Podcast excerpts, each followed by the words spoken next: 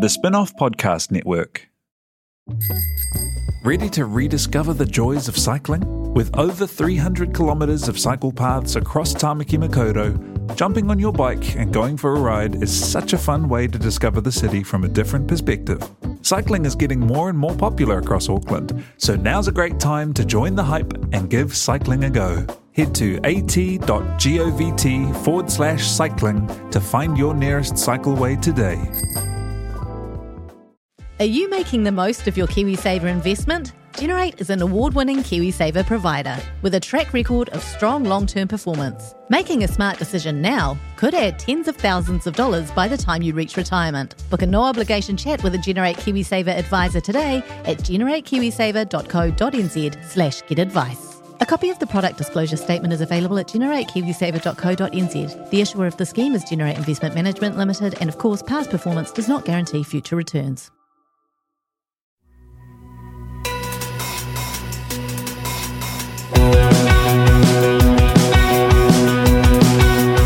No mai hoki mai ki a the fold e mihi nei ko Danguri Tokuingoa.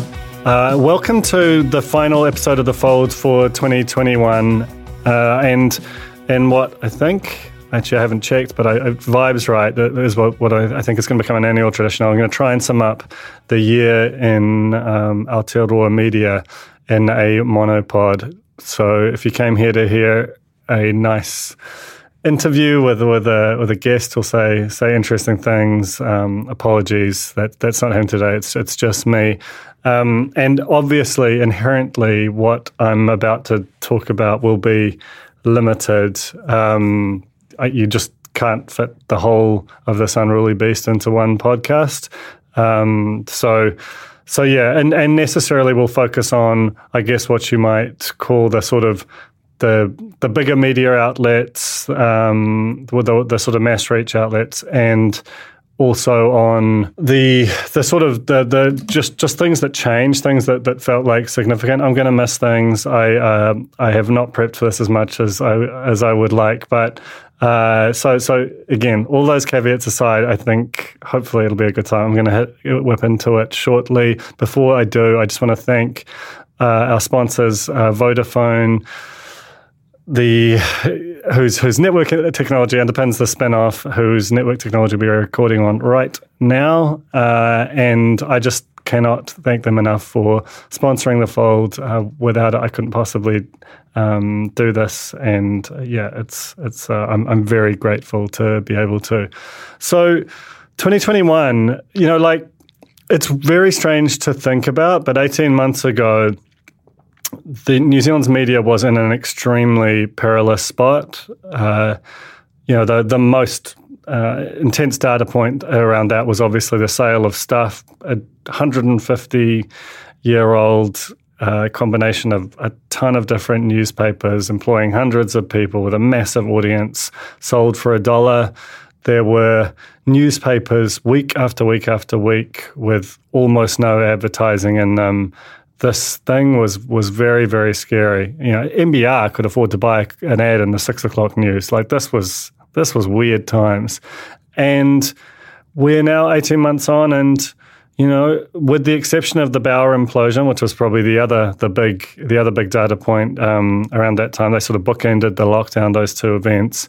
Uh, this thing feels fine and it's almost eerie, and I'll get into some of that shortly. But, you know, a lot of a lot of media is either privately held or doesn't disclose its its account. So we can only really go off the results of a few companies to get a sense of how the you know the the media that is domiciled here is tracking. And the the the two there's, there are sort of three big results which sort of suggest it's it's in better health than anyone would have anticipated. T V N Z delivered its biggest profit in years this year. Uh, N Z M E did the same. They're debt-free, I think, for the first time in a long time. Their share price is up around tenfold since its um its March, April twenty twenty doldrums. Um, and there was just recently a profit upgrade for Sky, which saw a, a big share price jump for them. So you get a sense that you know, those those what, what you might call the legacy media, what you know, and that term was was used quite derisively to sort of suggest that their their time was finished. Well, it's not over just yet, I think, is what those results say. And and what they, they also say is underneath that, uh, there is significant, albeit probably a little bit later than you'd hope, digital transformation happening. You know, the the N Z M E's starting to show really significant numbers of pure online subscribers now. That's that's a really big thing for its Herald project product, and the uh, the radio stations remain resilient, obviously led by the powerhouse that is Newstalk Z B.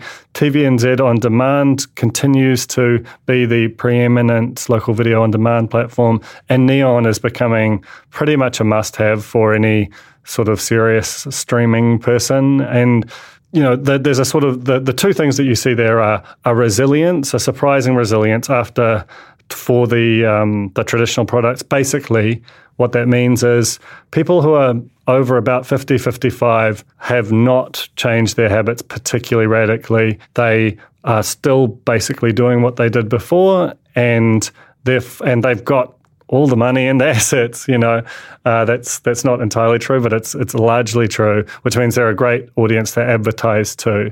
Uh, so, so the combination of you know, and, and that money can be recycled into to building out digital ventures.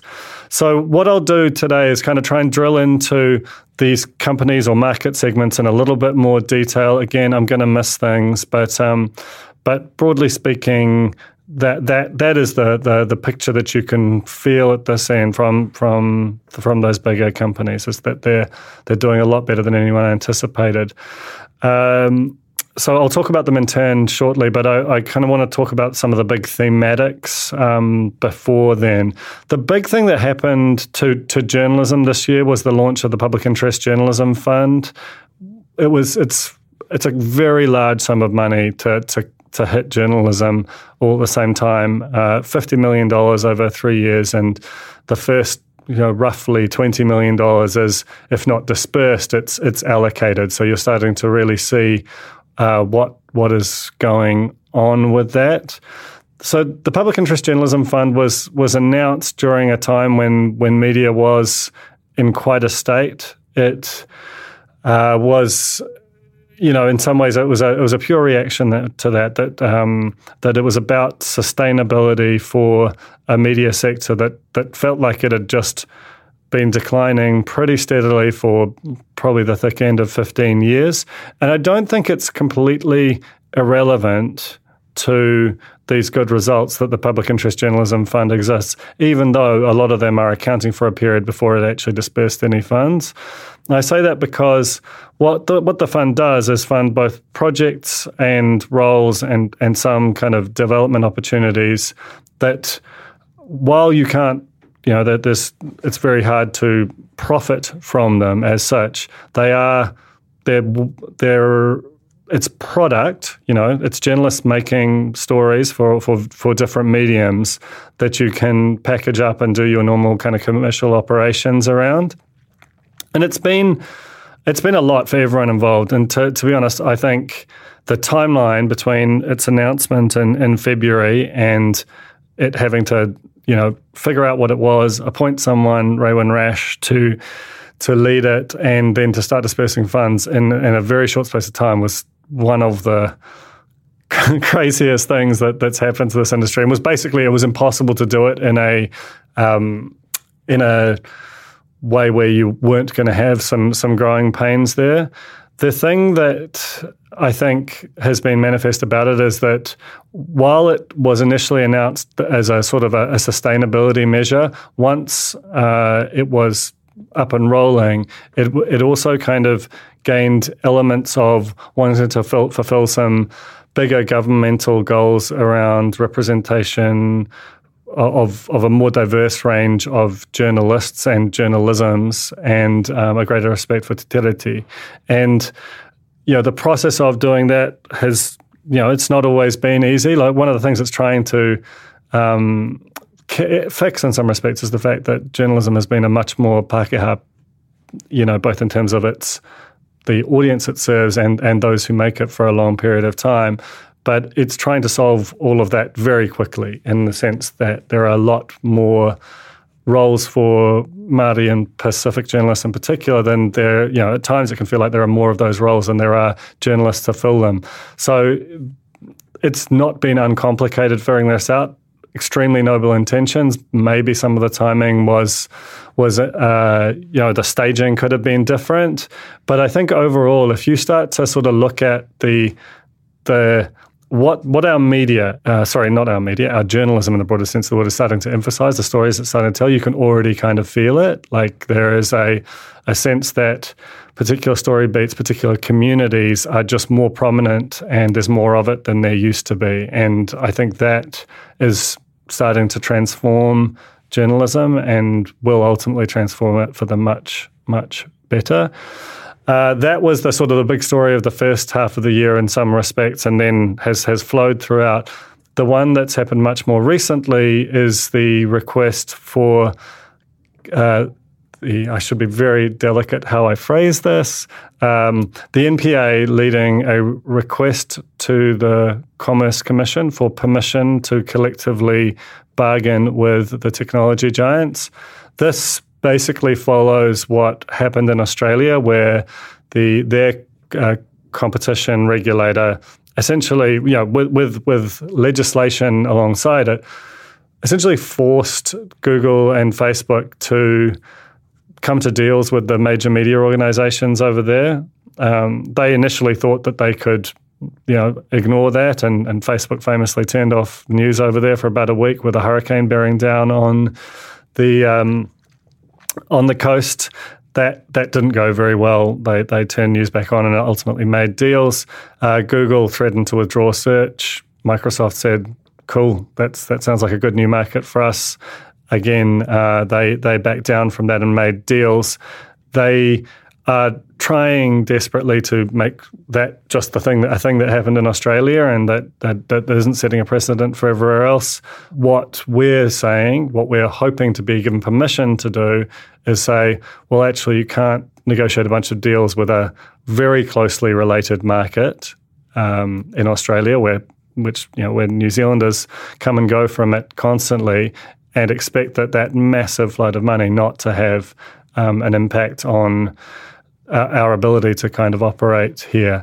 The situation here is different. There isn't, as of right now, a uh, sort of threat of, of imminent legislation. We'll see how that plays out. But what it um, what it really kind of boils down to is an attempt, and you see this in a lot of places. You know, you see it in the, the number of Senate hearings there have been uh, for for the likes of Facebook and Google and Amazon over the past few months in the U S.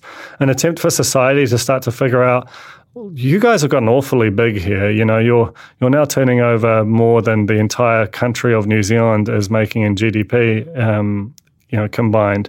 So, and you're not really paying any tax, and we haven't really paid any attention or regulated you. What are, what are we doing here exactly? Like this, you know, we've got people marching on Parliament who seem to have like a, a mind virus where they're they're refusing to take a vaccine that will save their lives. And that seems to be very, very profitable enterprise sh- spreading that that information, you know. And and it's there's by no means to say that Google and Facebook are, you know, all bad or, or even net bad by any means. Um, but it is to say that this thing is complicated, and our absence of having done some really serious thinking about it in an all of society way is really starting to hurt us. And and this is, you know, As as Google and Facebook frequently say, I should say, use Google and Facebook's products every day, uh, have great relationships with people there. This is by no means personal. This is just something that, that is, is overdue to my mind. But um, but this is basically, I think, you know, the part of, a, you know, Google and Facebook would say that news and journalism is a tiny part of what they do. I think that's probably true in some broad sense. I also think it probably understates the value of um, of what news brings to to their platforms in different ways. Uh, so we'll see how that plays out. But ultimately, th- what what those two things, the Public Interest Journalism Fund, which was basically the government knowing, you know, seeing that journalism was in such a parlous state that it needed subsidising, and then at the other end, the news industry saying, you know, something something is wrong here. We need we need to um, strike some of the deals so that that which which you did in Australia.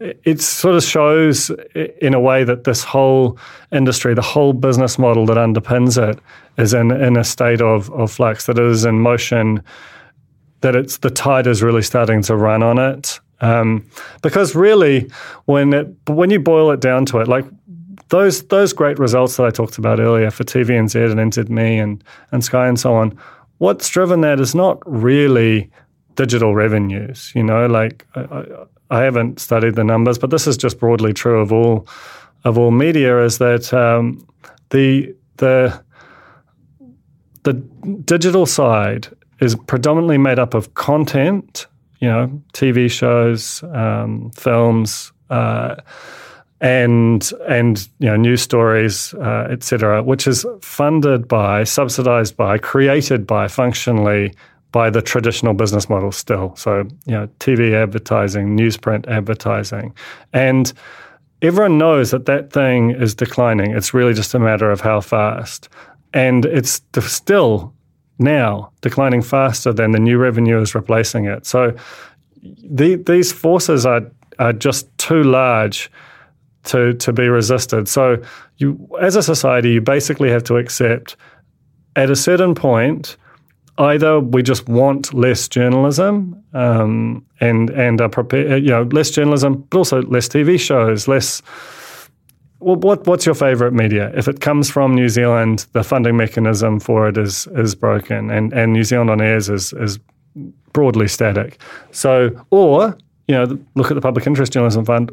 You know, taxpayers just just have to start paying paying for it. Those those two things are, are the the options, and then there's a third way, which is, you know, the the technology companies, which have sort of taken over the um, control of the of the revenue streams. You know, they, Google and Facebook alone um, take something like seventy cents in every dollar spent in, in the digital advertising space, whereas New Zealand publishers take about ten cents. So you can kind of see that the scale of these things is just, you know, they they they barely. Um, Yeah, they they just can't even fit on the same graph, to be honest. That that will be a, a really, really interesting and long-running, I think that's going to be a decade-long story. I don't think that these settlements that were made in Australia, and regardless of the outcome of what happens here, I don't think that is the the, the end of it. I think there'll be a, a decade-long reckoning with what the best way to tax, regulate, and sort of fund those those elements of society that used to be self-sustaining is. Um, and it's also by no means a, just a pure journalism story. We we ran an op-ed by Andrew Schusterman, who's uh, G M at South Pacific Pictures, about the extent to which, you know, Netflix, which has just come from nowhere, wasn't even here in, in twenty fourteen, uh, to be one of the, the most watched channels, if you will, um, in New Zealand, about how it has almost no New Zealand content on it.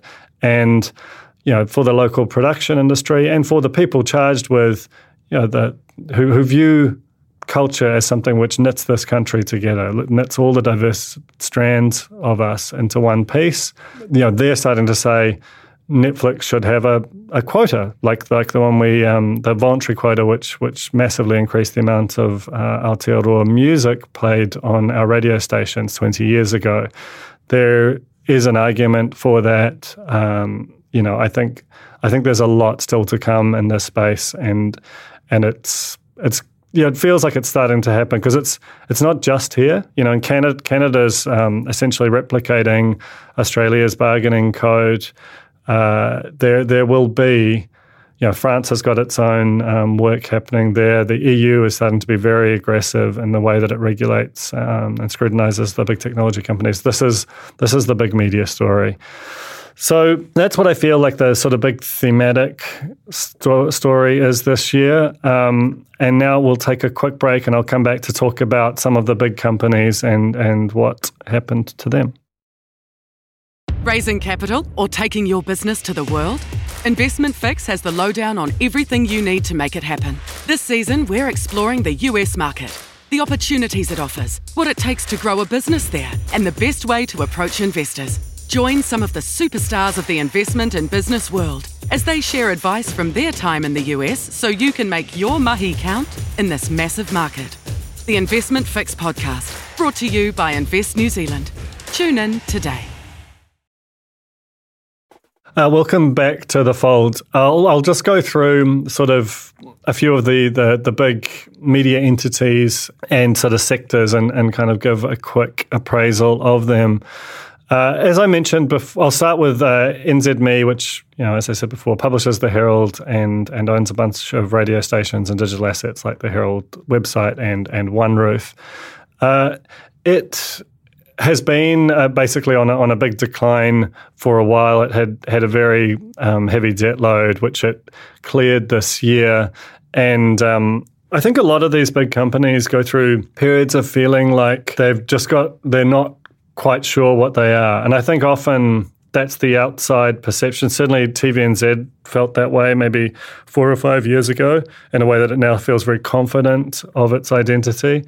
Um And I think the Herald felt that sort of slightly mixed up thing for a while. And often that's, you know, that can be because the work is happening behind the scenes and the decisions have been made. They just take a while to filter out um, into organisations at scale. And the big thing that the Herald was doing was a sort of a technology and almost business philosophy change. You know, when you go from being a free site that is just trying to chase the maximum possible eyeballs to still doing that, but also very much trying to be a subscription site that wants the maximum possible subscribers, you know, that that is a big thing for your organisation to process. And, you know, I would still argue, and I've said this before, that it, those things are not purely compatible. Like, you know, when you have Daily Mail type stories out front, you know, not not all of them, but a, a, certainly a smatter of them, a smattering of them on your homepage um, and on social media at any given time, those things don't necessarily perfectly cohere with the kind of rigorous, serious analysis and, and journalism that you're expecting people to pay pay for. That is, um, you know, basically exclusively behind your paywall. But certainly you can't really argue with the results. They they had a, a fantastic year financially. And there's one transaction, I think, which shows what they're doing and kind of gives a, a hint of, you know, what where they are at as an organization. And that was their, their um, purchase of Business Desk, which was like maybe a couple of weeks ago. Business Desk was one of, I think, the most impressive new Uh, in inverted commas, entrance into the market in quite some time. I say new because it's actually been around for a decade as a newswire service, but it was reinvented and relaunched as a subscription product in March of twenty twenty. That's a date you'll remember because it was the day the world went to hell, basically. A really, really brutal time to launch anything, let alone a business publication when business was basically put on ice for two months afterwards. Um, but I have to credit Uh, Patrick Smelly, Matt Martell, and you know, Brian Gaynor, who was an investor who who led that. They really, really worked that product like hell. They built a great team. Um, and the thing was doing really, really well. They they they had a reported ten thousand subscribers, which is, if if that's a like-for-like comparison, and subscriber can be a nebulous term. It can, you know, mean anything from someone who subscribes to an email to someone who's giving you hundreds of dollars a year. But um, but they they claimed ten thousand subscribers uh, recently, which is, you know, double what um, the N B R has had at, at various times, or be it at a different price point. They They had just built a really strong, coherent product and and a recognizable brand in a very short space of time. And N Z M E, which also has a very strong business offering, saw that and purchased it for, for five million bucks, um, if the whole earnout goes right. And that's pretty smart stuff, you know, like if business is a really core part of the Herald's offering, this gives them a second channel uh, through which they can run that that business content.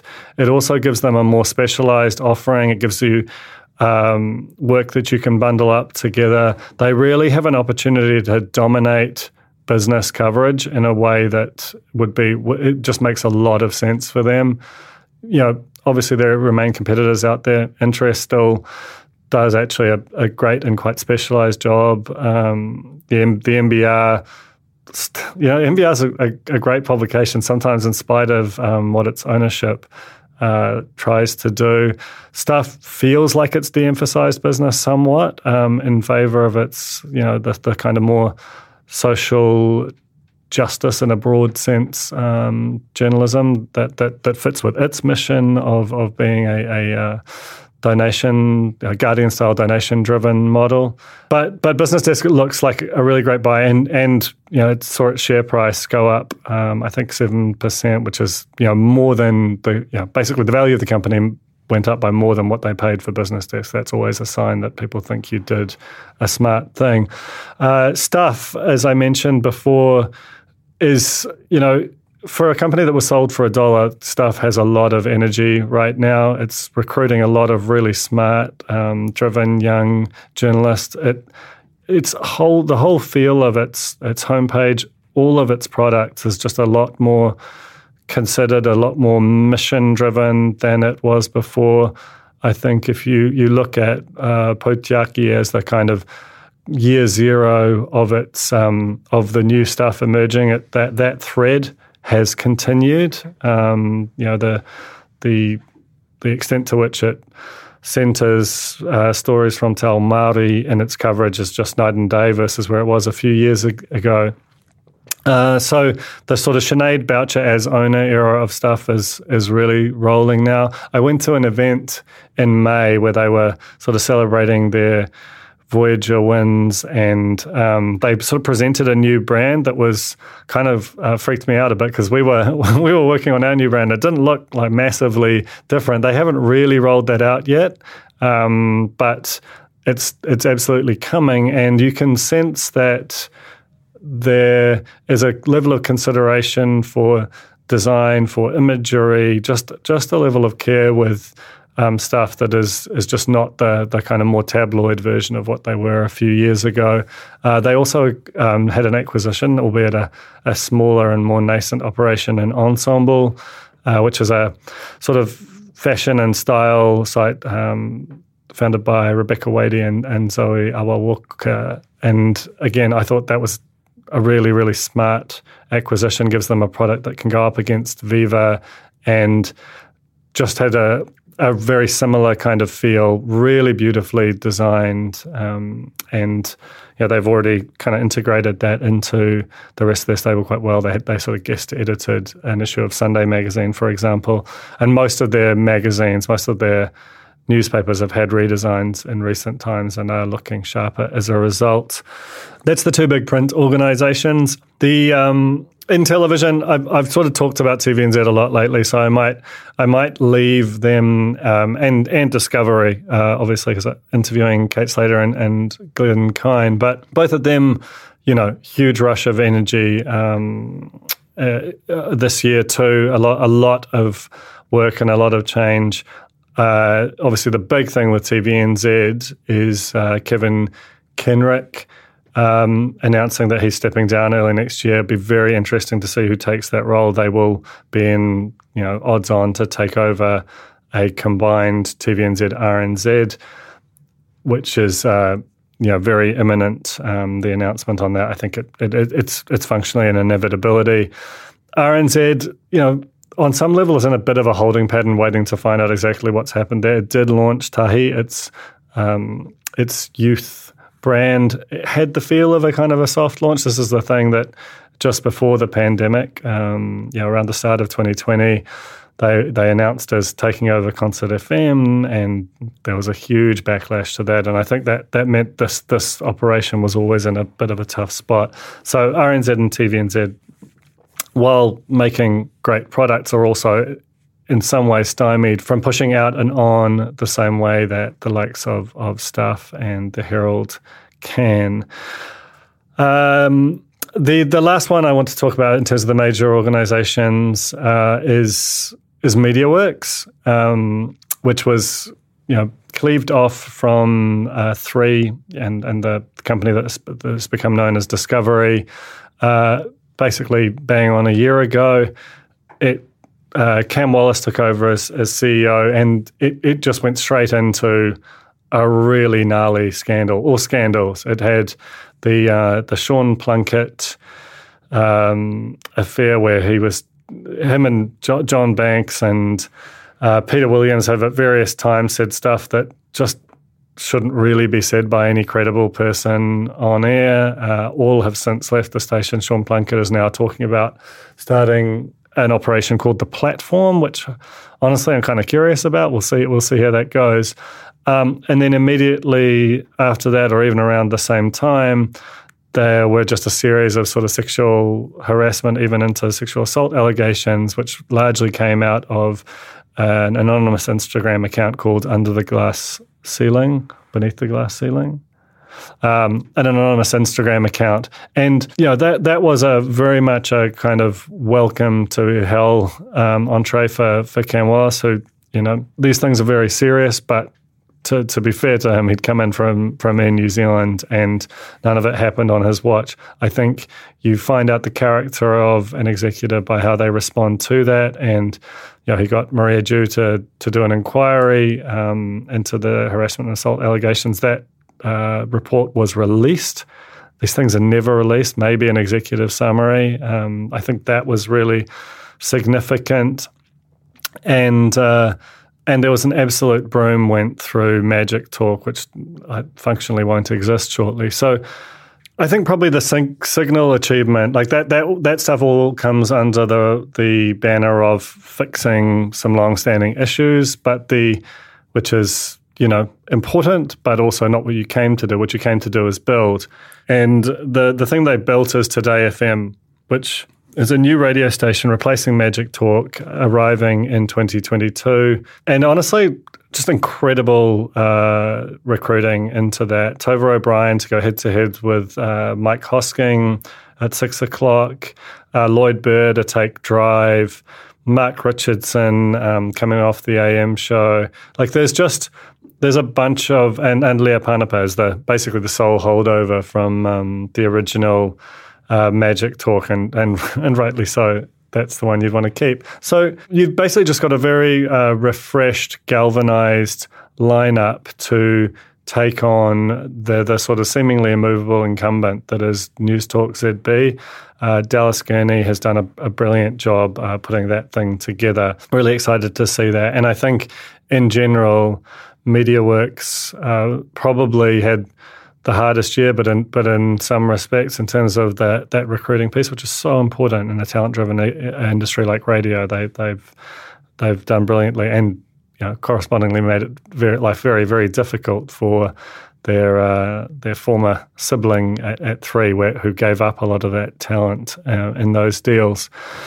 Um, Sky, not a lot to say really. They've just you know Sophie Moroni took over Um, as C E O earlier in the year and has basically killed it. They're, they're making more money. They've done good, smart deals, pay you know that they can afford at the right times.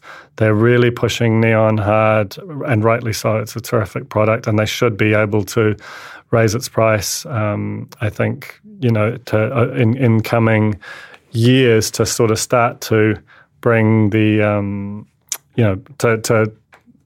have a, a better ability to recoup the cost of those those big contracts. And and I think there's still a lot to come once once the sporting calendar gets more under control. If they can create a great multi-sport platform like K O in Australia, then you know I think that thing could really go as well. And the the, the sort of the legacy satellite customer does just sort of stick around and, and tick on. So Sky is, I think, a really interesting, um, you know, has been seen as the ultimate sunset candidate. They're they're very much saying that that isn't our story, and um, and I think that they're really starting to prove that now.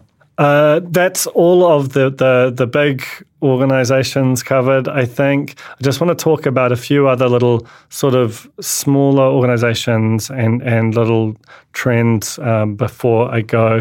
The the thing that's that's sort of worth keeping an eye on is the rise of Substack. Uh, you'll Regular listeners will remember earlier this year I spoke to Hamish McKenzie, who's the New Zealander, and who was a co-founder of that. Substack is an email Uh, subscription product which you can basically pay to get uh, newsletters. It's been one of the biggest stories of media over the past year or so. They've recruited some some very big names. They you know they're not uncontroversial. Some people think that they are you know, a place for where sort of toxic opinions are, are, are go out unmodulated. That might be true at times, but I think the real story is a bit more complex than that. And certainly in terms of the, you know, independent creator economy kind of piece, there they were real innovators, and they're they're rightly highly valued and scrutinized. Um, but the point, I think, in terms of the local angle is that that's starting to hit here.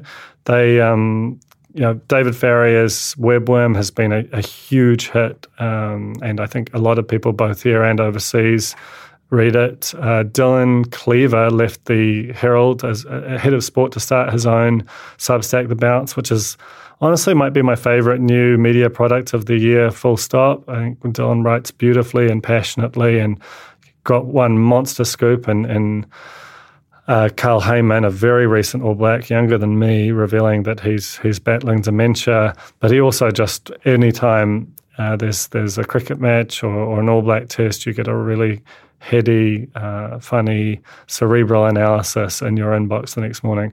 Could not recommend uh, subscribing to The Bounce more.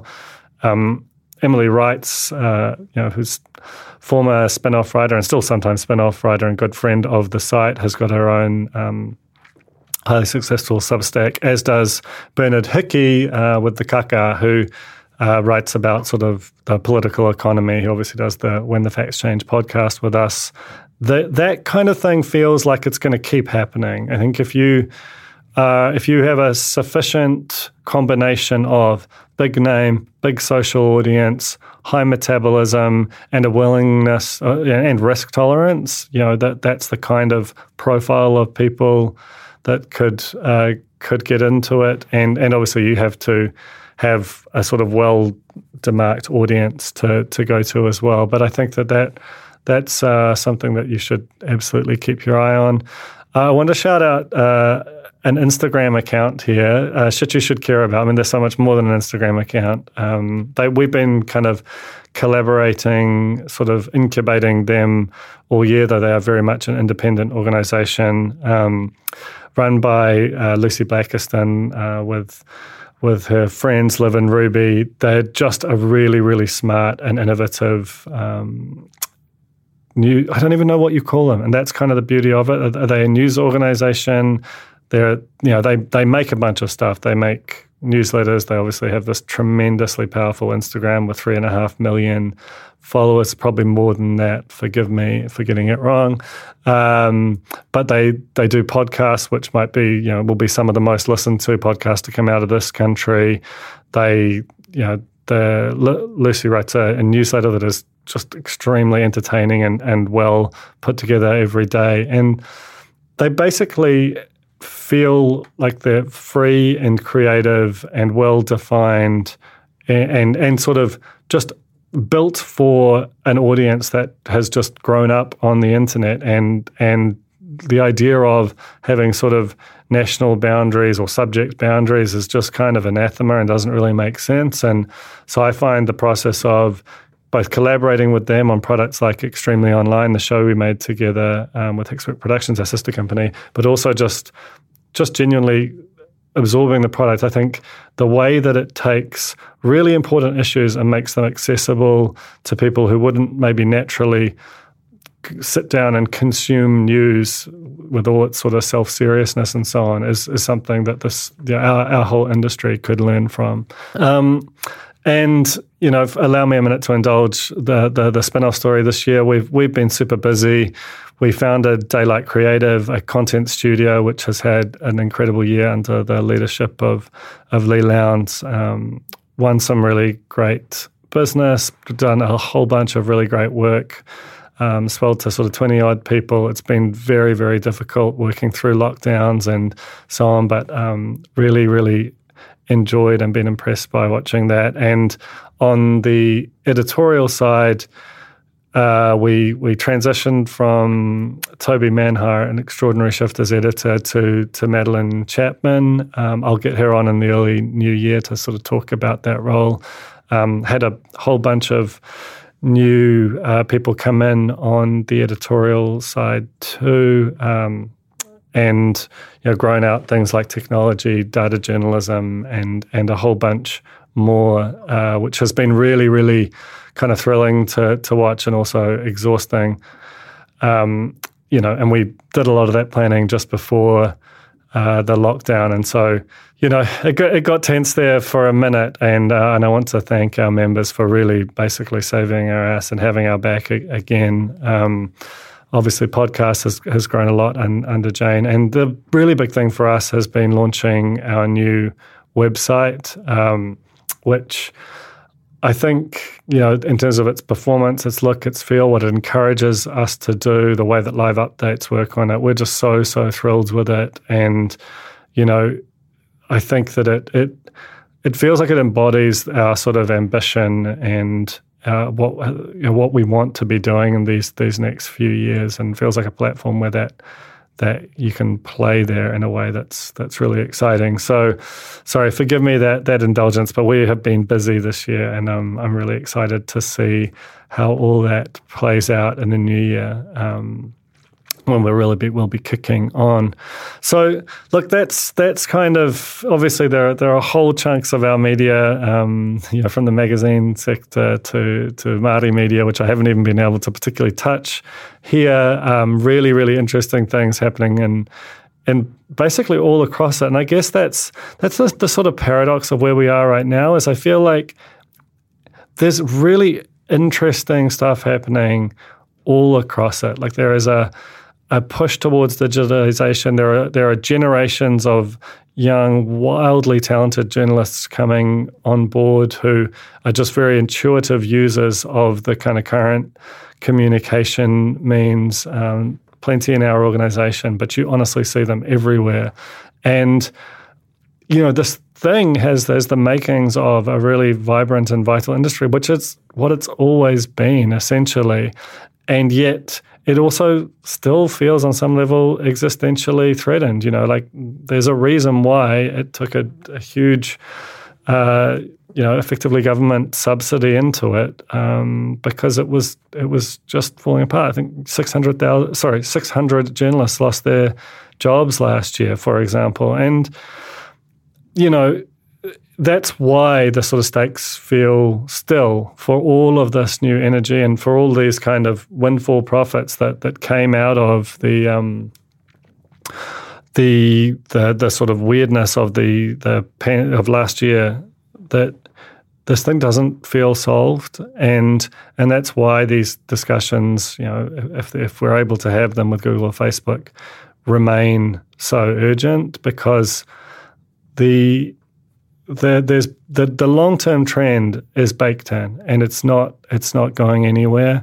And you know, the the job, as much as it, it gets, it's it's an exciting one. It it gets harder. You know, like the, that that march on Parliament um, was a terrifying thing, where it was just journalists. You know, it was just it was that same kind of imported, terrifying rhetoric from from the U S of of politicians and journalists, allies who are, you know, out to hurt you and your country. And, you know, we've had people walk into our offices off the street saying stuff that, you know, is, is pretty freaky. We've had, you know, you just had to look at the comments on anything which covers COVID to know, you know, the, the kind of quality of inf- the information systems that are out there. Um, you know, we've seen, you know, journalists assaulted uh, this year. And that's, I guess, you know, why why this all why this industry, which I feel like, um, as much as it will, you know, annoy people and we will make mistakes just because of the pace and scale we're working at, but fundamentally, when I do believe that the whole of journalism is is working to try and bring bring truth and light to important stories, and that if there's more of it and more to counter the kind of waves of disinformation on social media, that is this, that can only be a good thing for this country.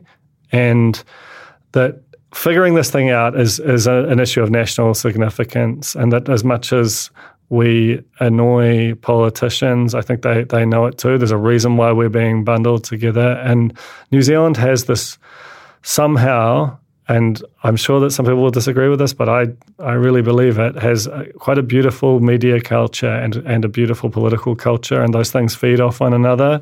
And if you look at that on a world scale, it's just it's just different here. And I think we should fight for that, and we should should want it to, to kind of continue. And so figuring out how to how to pay for it and how to distribute it and, and all of that really matters. So that's that's kind of why uh, I remain sort of uh, fascinated by this topic, but also um, I think that the, these kind of conversations we're having, these things we're trying to figure out, really matter.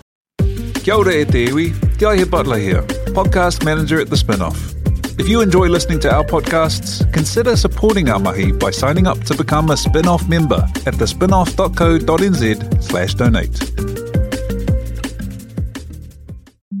The Spinoff Podcast Network.